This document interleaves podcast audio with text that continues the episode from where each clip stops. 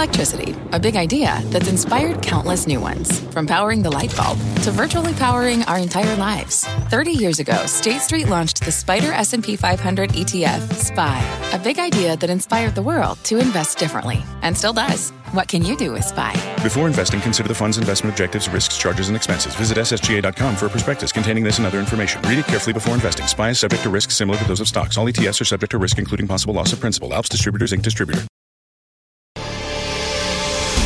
Hi, I'm C N B C producer Katie Kramer, one of the voices behind the C N B C podcast Squawk Pod.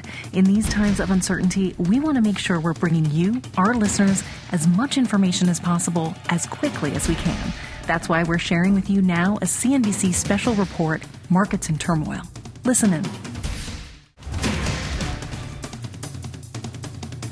I'm Tyler Matheson on day one hundred forty-five of the coronavirus crisis. On the eve of summer, reason for optimism and reason for fear. Now is the time, depending upon where you are and what your situation is, is to begin to seriously looking at reopening the economy. On the unofficial start of summer, the nation's top health official issues a cautious okay. The exciting thing for all of us is the decreasing mortality over time. But cases in some parts of the country still on the rise, and so are hospitalization rates. We're not closing our country. But what about those stores along Main Street? And where does the country really stand on the economy? This C N B C special report begins right now. Here's Tyler Matheson.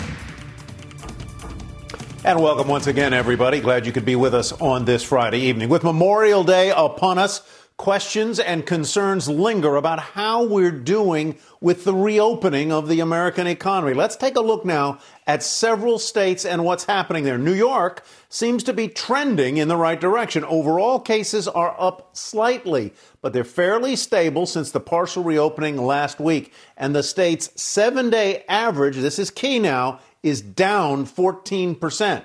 Let's head to Florida, where new cases are up thirty-five percent since reopening nearly three weeks ago, and its seven-day average is rising as well. So that is slightly alarming. A bit of an odd one in Illinois, where new cases have nearly doubled, but the seven-day average is headed in the right direction.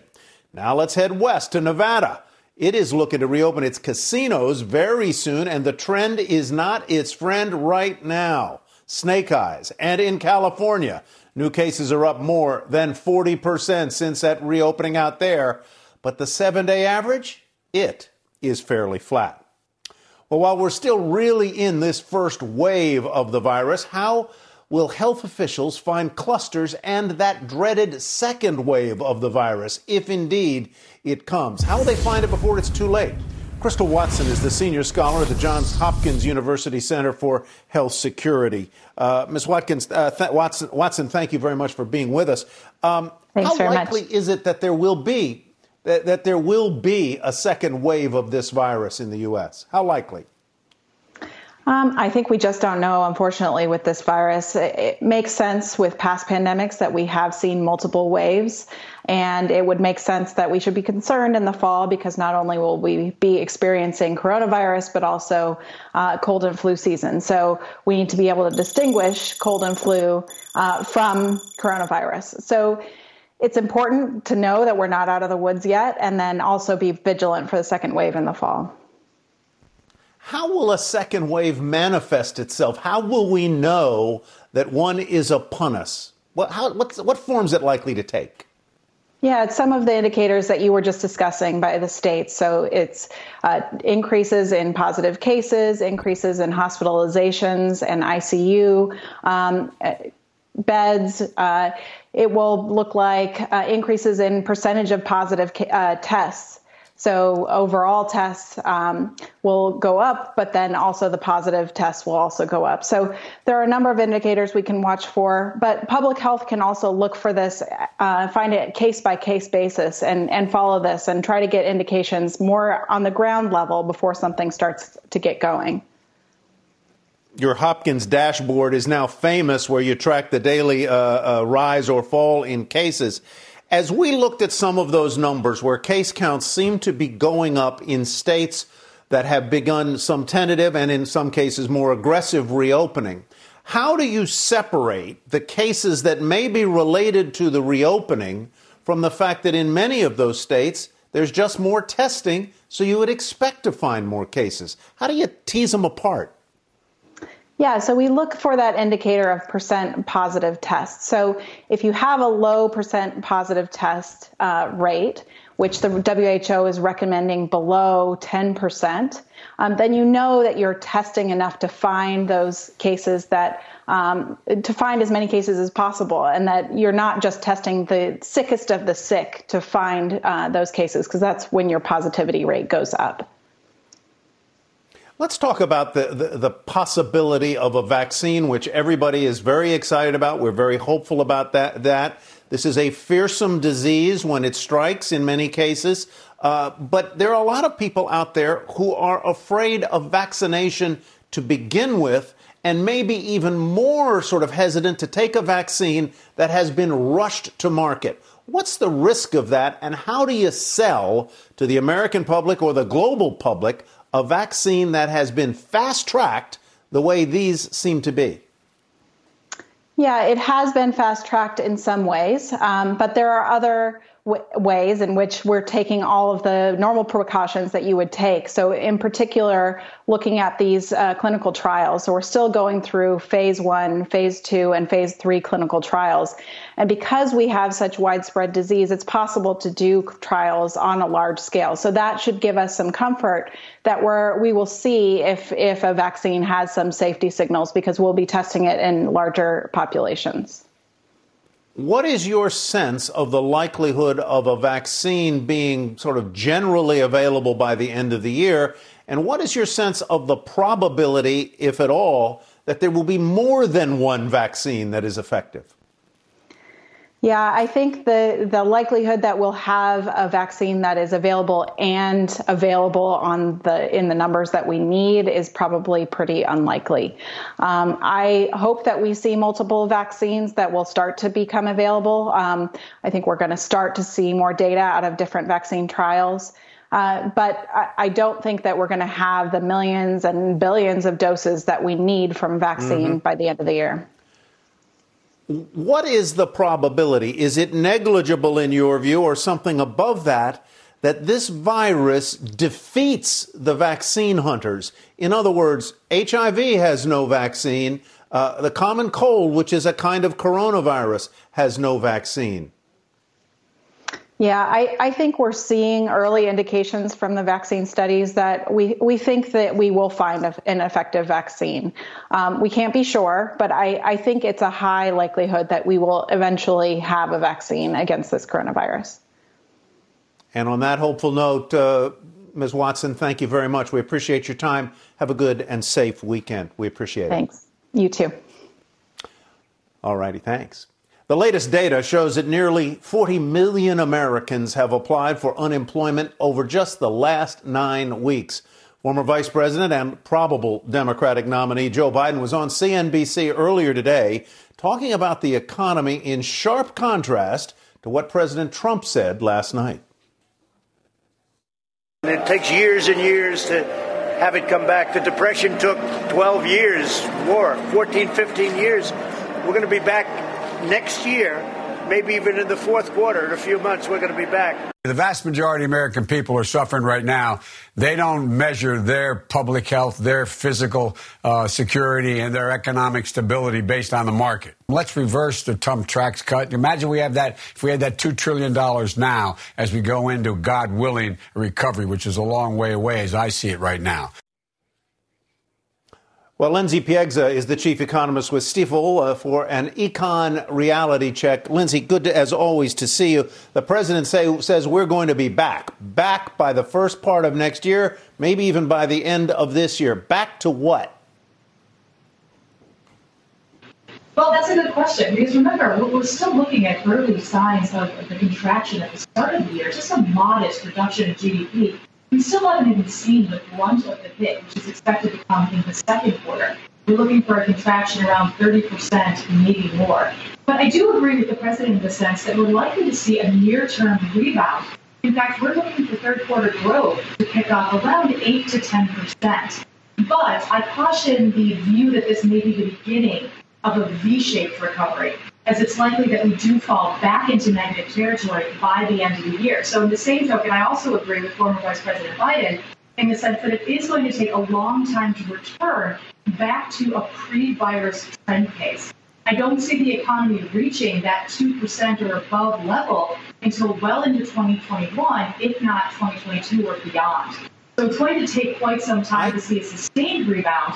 But again, as the president pointed out, we could see periods of improvement. Explain to me how the numbers are going to play out here. We all assume that the second quarter of this year is going to be a disastrous quarter. Then maybe the third sequentially is going to look a little bit or maybe a lot better than the second, and the fourth may be better than the third. But when you compare those late year quarters to where we were a year ago, are we looking at an economy that is multiples uh, in percents smaller than it was a year ago, even though it's growing compared with the previous quarter? You're right. So quarter over quarter, which is how we calculate G D P, we will see that relative improvement from the second quarter trough to the third quarter. But on a nominal basis, you're simply talking about going from terrible to not quite as terrible. And then again, when we move into the fourth quarter, as the consumer is likely to remain restrained, be that over lingering health fears or depleted finances, or businesses that were able to stay afloat now in this new environment, facing new restrictions and rules, well, they find that an insurmountable hurdle, and they're forced to close by the end of the year. So there's a number of different factors that may take time, and we see that negative growth prospect, again, falter in the fourth quarter. But year over year, as you pointed out, we're talking about an economy contracting at an annual rate somewhere around six, seven, maybe eight percent. So significantly depleted from where we were coming into the new year. All right, Lindsey, from terrible to maybe not so terrible, we'll take whatever hope we got. Lindsey Piegza, thank you very much. And here's what's coming up on tonight's C N B C Special Report. Next tonight, a doctor who just graduated medical school hits the front line against the virus. See the crisis through his eyes. Next. Plus, denim's actually a pretty good fabric for uh, creating homemade masks. How one popular blue jeans maker is stepping up. And meet three American business owners and find out how they're getting their businesses to turn the corner. Before the break, what the United States looks like on the one hundred forty-fifth day of the coronavirus crisis.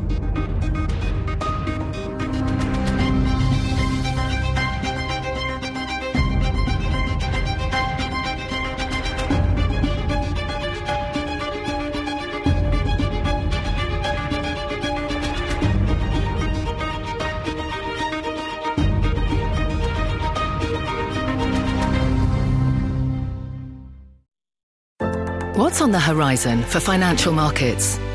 At P G I M, it's a question that over fourteen hundred investment professionals relentlessly research in pursuit of your long-term goals. Specialized across asset classes, but united in collaboration. Our teams provide global and local expertise. Our investments shape tomorrow, today. Pursue your tomorrow with P G I M, a leading global asset manager.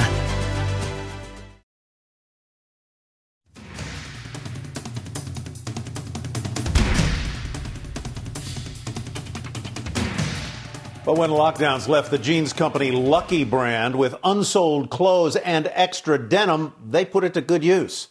Tonight, how Lucky Brand is stepping up. During a crisis, a company's culture gets revealed. So when this crisis first started, as part of our um, keeping our employees safe, we canceled a sample sale uh, because it didn't allow for social distancing. And so we had all these samples left over that we decided to donate to a lot of the charities that we were already working with. Uh, our tech designers began to uh, cut and sew masks. Uh, denim's actually a pretty good fabric for uh, creating homemade masks. So we had a lot of uh, excess fabrics that we were able to to uh, put into work right away, you can go to lucky brand dot com and you can buy five masks that are C D C uh, grade, and then we'll give five masks away with every purchase. So we're basically taking it at our cost. You know, right now, I'd say leading a company through this, uh, we're taking it day to day. You know, we're taking the precautions we need to make sure that there's uh, a company uh, on the other side of this, and uh, and in the meantime, we're just taking care of our people. Well, that was Lucky Brand stepping up, and I, I kind of like those masks, Lucky Brands.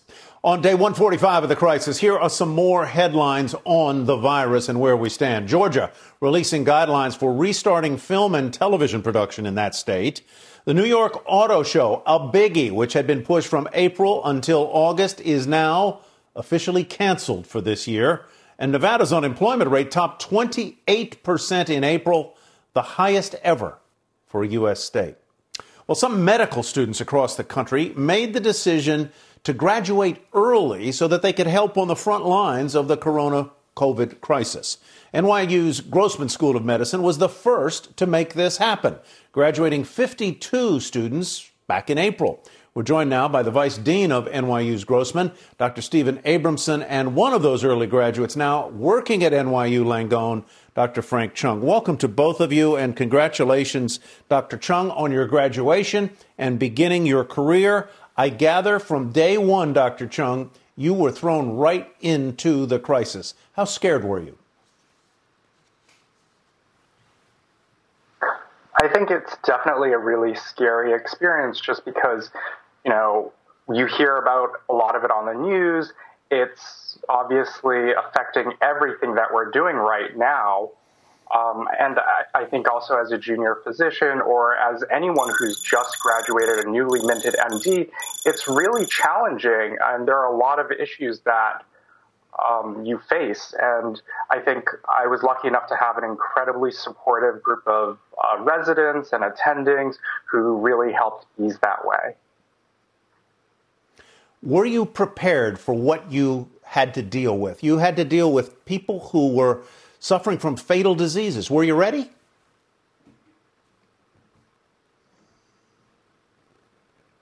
I think I was Doctor as ready Chung? as I possibly could be. I think my... Hello? Yeah, I, I think I was as ready as I could have been. I think it's a really difficult situation to be put into just because, you know, being a physician you're on your very first day is quite challenging. And to do that in the middle of a global pandemic is definitely heightens the stakes, if you will. Doctor Grossman, I guess as the, the old saying goes, uh, necessity is the mother of invention, and this was a mother of a disease to have to deal with. And so you made the decision early to move these fourth years into clinical practice. How tough a decision was it? Well, actually, it was it was interesting because the students came to us first. Uh, they had been taken off the, the, the hospital wards out of concern. And then several of the students who were about to graduate in July came forward and said, we'd like to, we'd like to join you in this, uh, in this battle against COVID. So we, we decided it would be a very important thing to do because this was at a point when the COVID census in our hospitals was rising uh, exponentially. We went uh, to from ten patients to four hundred patients at Tisch Hospital, for example. So the students came forward. We asked for volunteers. fifty-two uh, volunteered. We graduated them on April third, and by April tenth, they were part of what we had called the COVID Army, and they joined other doctors. Yeah. And I tell you, their courage, their devotion was unbelievable. And not only did they add manpower at a very important point, but they really raised the spirit of all the doctors and nurses in the hospital, reminding people of what it was like, that they're the physicians, the supervising doctors are there to train young people, to teach and bring them along. And it really had a significant morale-lifting effect, uh, in addition to the numbers of people that they joined uh, to help take care of these very sick COVID COVID patients. It, it truly is, Doctor Abramson, truly is uh, an inspiring uh entree to, to, to an inspiring career. Do you think that these young physicians are going to be better doctors because of what they've been through? Well, they will have had an experience that none of us had ever had in our training. And it will mark their experience as doctors, as for all the doctors in the hospital, for their for their entire lifetime. What we have told them, when they come July first to be otherwise joining other new interns, they will be veterans.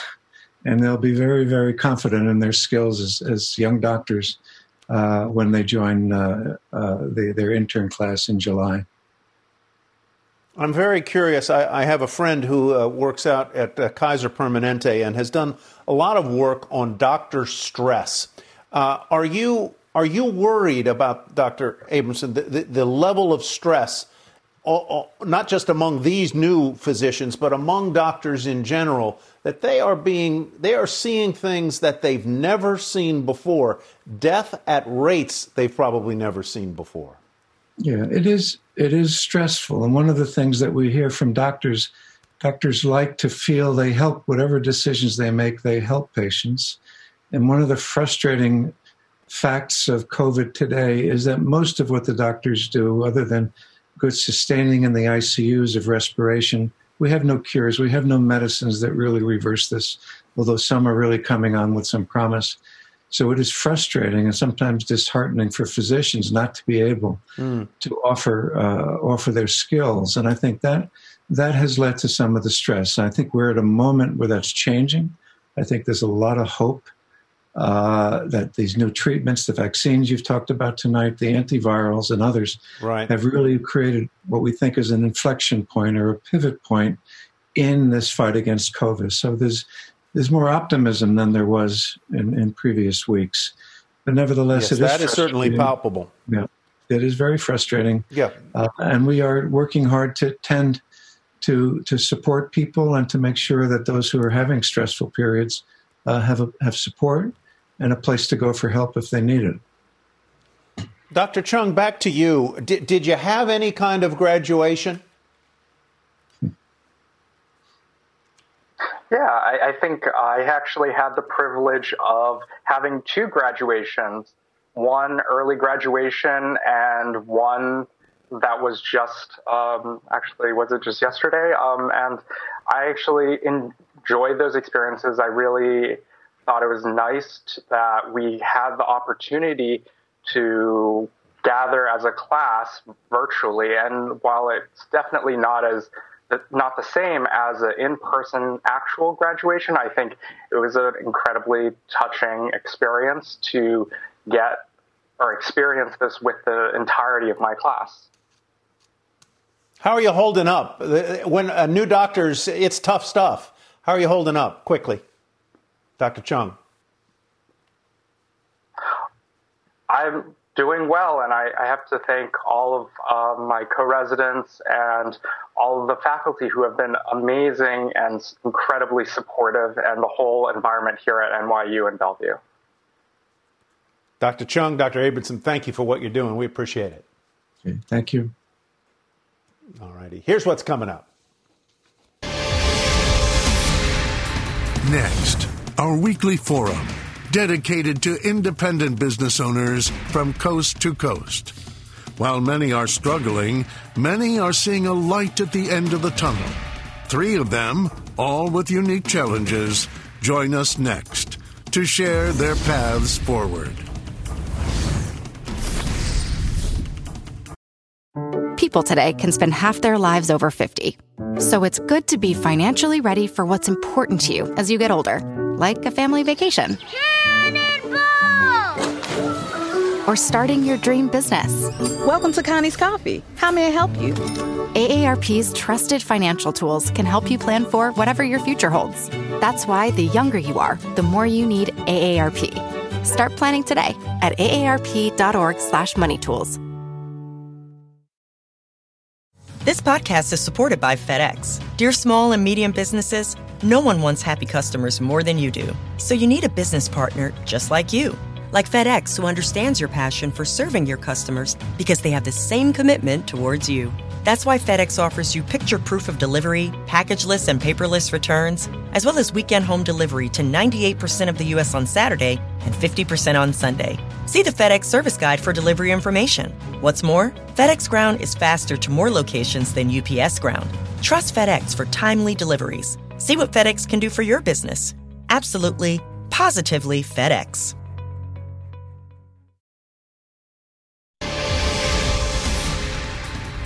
American business, the lifeblood of our economy. There are more than thirty million independent businesses employing half the nation's workforce. Most have been forced to close their doors. Those who have been able to operate aren't at full capacity. But the country is turning a corner. All fifty states are now partially open. Some businesses who deal with customers face-to-face are running into new challenges. Tonight, we'll face them together. This C N B C special report, The Path Forward, Your Business, continues. Once again, here's Tyler Matheson. And welcome back, everybody. Glad you could join us on this uh, pre-holiday Friday evening. Before we bring in tonight's business owners, I want to introduce my consultant this evening. Welcome back, Michelle Romanow. She is co- co-founded ClearBank, involved in helping fund thousands of uh, e-commerce businesses. Uh, Michelle, w- welcome back. Good to have you with us. Thank you. Since the last time we were to, since since the last time we were together, you, the businesses you've worked with, how are they doing? Are they doing better, the same, treading water, getting worse? What? Yeah, well, we're in the e-commerce space, and so we have seen e-commerce penetration go from fifteen percent to twenty-seven percent of retail sales in America. So in that segment, which can include a ton of brick and mortar, um, we've seen that do well.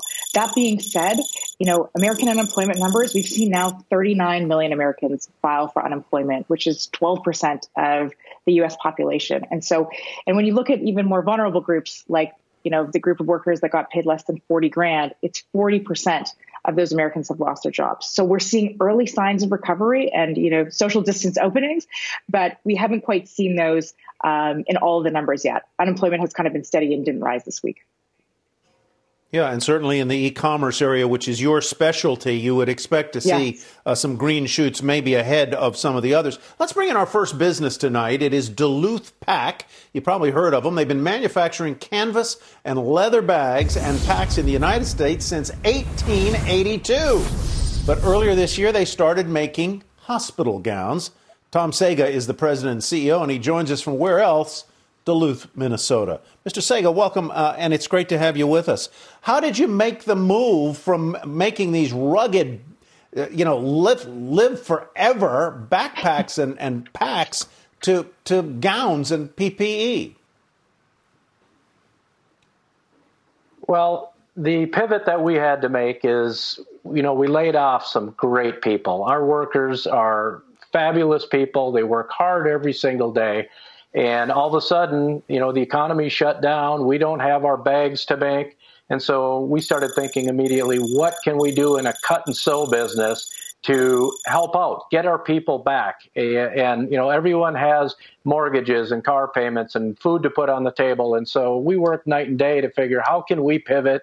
How can we make this happen? And uh, along with some partners and, and some industry people that we know, we we literally just changed direction and said there's a, a need for cut and sew and, and P P E and, and how can we get in this and uh, look at the supply chain and how many are needed. And it just exploded on us uh, from there. And, and it's really great because we only had our manufacturing people laid off for two weeks and we were able to bring everybody back. And, and it was pretty cool. And I'll tell you what, American workers love to work. And, and that was so clear on six a.m. on day one when we got everyone back. And in my long career, the first standing ovation I've ever been given from employees because they were so excited to be back at work. And they knew that we really worked hard to, to make sure that happened. And American ingenuity to make that change from what you were doing. Michelle, jump in here. I know you have some questions and some thoughts.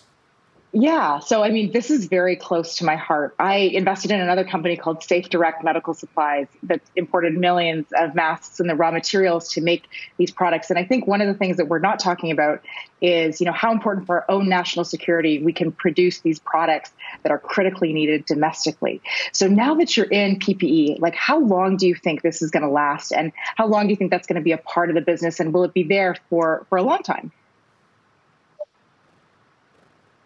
So, Michelle, I really believe it's going to be there for a long time. In fact, we're investing. We bought some new machinery during all of this, and we're trying to hire right now a lot of great production workers to mainly work in the, the, the sewing end of our trade, because we're setting up a completely separate line, because at, with the way the hospitals and the medical community has gone through this, they're telling us that they really need to source something that is not only, it's not throwaway anymore, but something yeah. that is sustainable. They can clean it, they can wash it, launder it, and also they can source it here. And uh, and so we're going long term. We're we're pushing the chips in on that. So we're not going to ever get away from the bag manufacturer. That's our brand. That's who we are. But there is a need, and we're going to try to fill that need, because the cut and sew trade twenty-five years ago went overseas, and there's not a tremendous amount of it here. And we are one of the, the small ones that are still here. And so we're going to try to expand and, and meet that need as, as we can uh, see fit. Yeah, I mean, I think it is extraordinary how you have pivoted your business. And you know, in many ways, your distribution was already quite diverse. You had direct-to-consumer and e-commerce already. Are you seeing those channels pick up as well? So during this whole uh, shutdown, you know, the majority of our business was shut down, because we we own a, a flagship brick and mortar store that does real nice for us, and that was completely closed. Our dealer network all over the world, well, those are brick and mortar stores, so those were closed. And then we do a lot of private label uh, corporate business, and because everyone was out of work, that really shut down. So what were we left with? We were left with our e-com. And uh, that did very nice for us, but it's just a piece of the business, and, and we really needed to scratch and kick and do whatever we could to make sure we got everybody back to work. And, and uh, as of this week, we have one hundred percent of our uh, employees back at work, because we were able to open our retail store and we brought everyone back, and we're following all of the state and, and national rules on, on following the protocols for safety with our employees, with our, uh, with our customers, and uh, got everyone back. And I'm I couldn't be more proud of that. I'm going to go buy a Duluth Pack just because of this. Great story, Tom. Thank you very much. We appreciate it. And Michelle Thanks will be so with us for, for just a, another couple you of know, segments. Support American made. You bet. Thank you so much. And uh, we'll be right back uh, and tell you the story about a man who has lost one hundred percent of his business. But before the break, here's what our world looks like on day one forty-five of a global pandemic.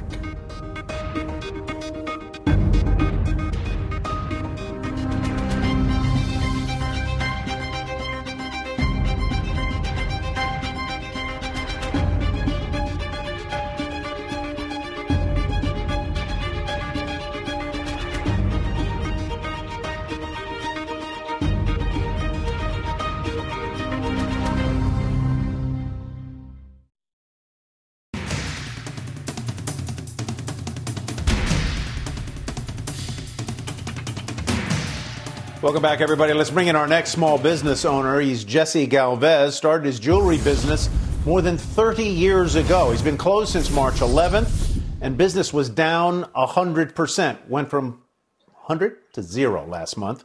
Jesse, welcome. Good to have you with us. You've been in business a long time. How heartbreaking has it been to see your business go from full bore to zero? It's been excruciating, because people like me, uh, we built it from the bottom down. And we've been through September eleventh and Irene and Hurricane Sandy and lots of, you know, the AIDS crises, uh, Zika, all the other ones. This is completely different. And to see zero sales, completely locked down, it just, it's devastating. It really is. Absolutely. You know, I, I know one thing about your business, and that is it is really a person-to-person retail business. Yes. Michelle, Jesse doesn't have any e-commerce or digital presence. How can you help them? Yeah, I mean, I think it might be time um, to kind of see if you can bring some of your business online. You probably have, you know, thirty years of incredible customers that want to support you. And so being able to set up a store, email them, engage with them on social media might be a great hedge, even as we open up, um, to be able to have that way for your customers to engage and buy things with you. Have you have you thought about doing that now? I did. And in fact, I left the meeting this morning with uh, GoDaddy, which is uh, the people that actually did my uh, website that's up and running, and I haven't refreshed it in a couple of, like a, a while, because it is, a, a, what I do is really, really personal, really, really small. People bring me in their watch for repair that their great-grandfather had, or earrings that mom left them in, in, you know, after she passed away. And so Jesus, my husband, and I redo that. We had their treasures, and we it's it's really a one-on-one, and um that doesn't translate on the website. But this morning I got in touch with somebody, and we're gonna start a brand new website with a cart.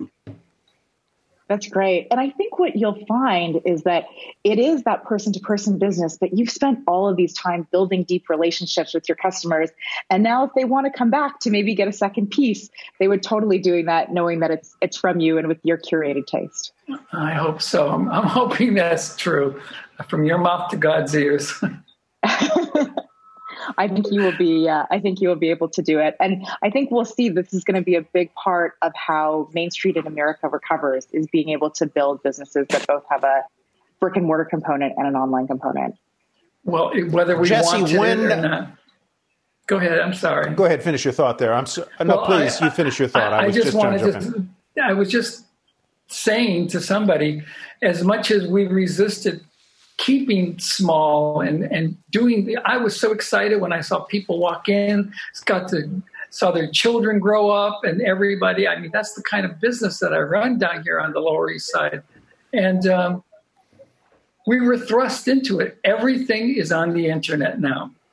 Inclu- this is my first Zoom yeah. meeting, so, by the way. Uh, well, we're, we're glad you're having it with us, Jesse. Do you have any, do you have any idea? Do you have any idea um, when you may be able to reopen? Have you reopened a little bit? And how's it going to be different when you do? Well, that's what we're trying to figure out. Jesus and I were we have we have to we're trying to make a plan to have things wiped down. You know, we have handmade jewelry and earrings. I mean, even Cartier has got to figure out when when a lady walks over and says, "Can I try them on or touch them or something?" How we can sanitize every single sale, and uh, you know, we have a, a, a plan. You know, to be to be, and the sign in my window says, uh, "Only a person with a mask and a very large pocketbook and fat wallet are allowed in." That's great, I mean, Michelle. I love that you have a sense of humor on this. And I think that's what we need more of is, you know, our love for local businesses. And I think at a time where we've seen, you know, Amazon grow, how do we get Americans back to, you know, being consumers of yours and really embracing the local businesses around them? Well, well I've been told I'm a valuable person down here because in, in the Lower East Side. And I had a guy that they come in from uh, all the way from New Jersey to get uh custom made, uh, redone, uh, a, a pocket watch, or even a valuable watch redone. I, uh, and I'm the last Judaica store. It's the only place you can walk in and get a mezuzah and, and, a, and a menorah. And we don't do ketubas anymore because we don't have the space. But we're we're small, you know. We're we have the word tchotchka out in front, so it says, you know, watches, jewelry, and tchotchka, and we're the last kind of store that has that feeling, you know. Uh, but the landlord has not uh, come forward. They they don't want to forgive the rent. What they want is to defer the rent. So for people like myself mm-hmm. and, and my neighbor and my all my neighbors, if we could get two months, two and a half months of def, uh, of deferred rent, you know, uh, I mean, I, I mean, forgiven rent. Uh, it might make us get back in business. But deferred rent means that back in October, we got to pay the October rent plus what we got to pay back, our deposit, plus we got to pay back, you know, so it's like a balloon. Remember that balloon right. payment that right. happened? Yeah, it's like uh, a balloon during, payment. Yes, exactly. Oh, the, the balloon well, Jesse, payment. So that's why Jesse, I'm we on. have to leave it there, alas. But we're very glad that your first uh, Zoom or virtual meeting was with us. And on uh, global television, we appreciate it. We wish you Thank the best you. of luck. Thank you. And remember so those much. customers from New Jersey. Those, those customers from New Jersey, they're good folks. They're Jesse the Galvez, best. we appreciate they're, it. I have a they big phone. You got that right, man. Beans, right. beans. After the break, I'm telling you, we will explain now.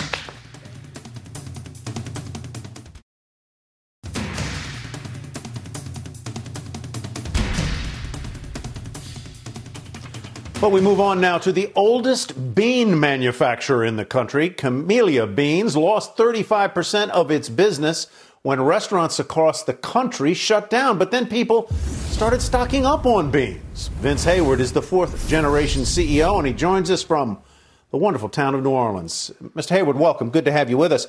Your business initially went down, but it has sprung back. You actually expect to sell more beans pound-wise than you did last year, right? We do. We do. It was uh, it was a scary time when initially a significant chunk of our business just evaporated overnight as all the restaurants, of course, closed with the pandemic. Um, and, you know, we were forced as an organization really to take take a crisis and turn it into a catalyst of what we're going to do next, how we're going to pivot, how we're going to sort of uh, live to fight another day, given what was uh, before us. And we were able to do so by um, – Um, just reacting to the market demands of what consumers were asking for, and that was more staple goods in the home. And um, so we we started looking for retailers and and um, more accounts that would carry our products. And so far, it's it's uh, it's really paid off well for us. Michelle, pick up the beans. Congratulations on turning what could have been a crisis for your business into this complete catalyst. Um, give me a sense of some of the challenges that you had, you know, ramping up production during this period. This did this involve new land and new farmers? Like that seems like and a whole new supply chain. Give me a sense of that. No, you're spot on. The uh, supply chain is a huge issue. Essentially, you know, we sell an agricultural product. Uh, Last harvest was not as robust as, as past years, so we're already dealing with a shortened supply. Now greater demand's rolling in. Um, as as a company, we work with about one hundred small family farms across the United States, and um, many of those were uh, not operating or didn't have product for us, so we had to help other growers quickly come up to speed Uh, on uh, the, the standards and, and specifications that we needed. Um, of course, our ultimate concern was the health and safety and welfare of our, our teammates, our consumers, our customers. And uh, if you remember, that was a time in which none of us knew how any of this was going to unfold. So um, safety was the primary concern for us, especially being a food product, as you might know. Um, so given those two things, along with not really knowing um, how long was this going to last, you know, what's ahead of us? How long, how long do we have to hang on for? What's coming at right. us? So it was, it was quite a scary time there for a while. Well, good for you. And so now that we are twelve weeks in, you know, do you think consumers, I think beans is the ultimate survival food. So many people probably brought your product and still have it maybe uh, in their basement. Do you think we still see the same um, demand from consumers? And maybe do you see the restaurant business picking back up now that we're starting to slowly see restaurants open up across the country? Well, look, that's two great questions. First, What's what's the um, what's the horizon look like for the restaurant business? Who knows? I mean, you know, there's a slow opening going on right now. My hope is that consumers embrace uh, the, the new normal when it comes to um, utilizing uh, their local family-operated restaurants. Um, but we don't know that. That that remains to be seen at this point. Um, will consumer demand remain high for beans? I think so. You know, uh, you know, healthier people with healthier diets. What could be better for fighting a virus? You know, so that's a win.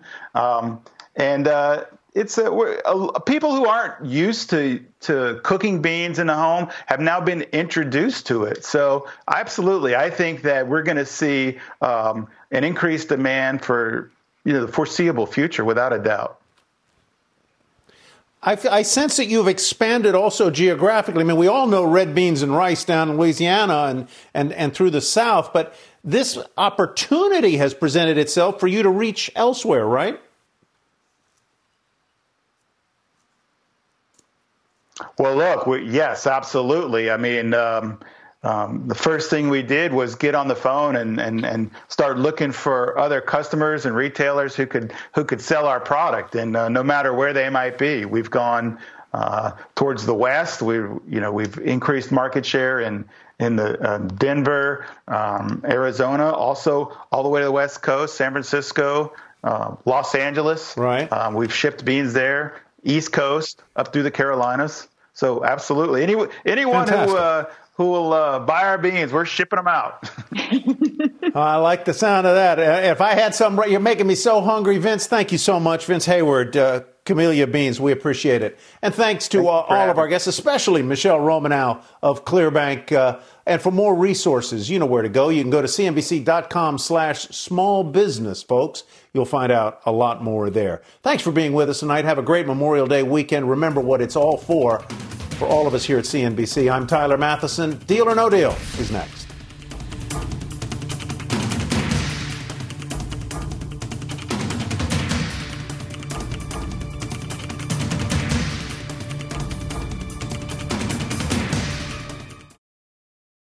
This podcast is supported by FedEx. Dear small and medium businesses, no one wants happy customers more than you do. So you need a business partner just like you. Like FedEx, who understands your passion for serving your customers because they have the same commitment towards you. That's why FedEx offers you picture proof of delivery, packageless and paperless returns, as well as weekend home delivery to ninety-eight percent of the U S on Saturday and fifty percent on Sunday. See the FedEx service guide for delivery information. What's more, FedEx Ground is faster to more locations than U P S Ground. Trust FedEx for timely deliveries. See what FedEx can do for your business. Absolutely, positively FedEx.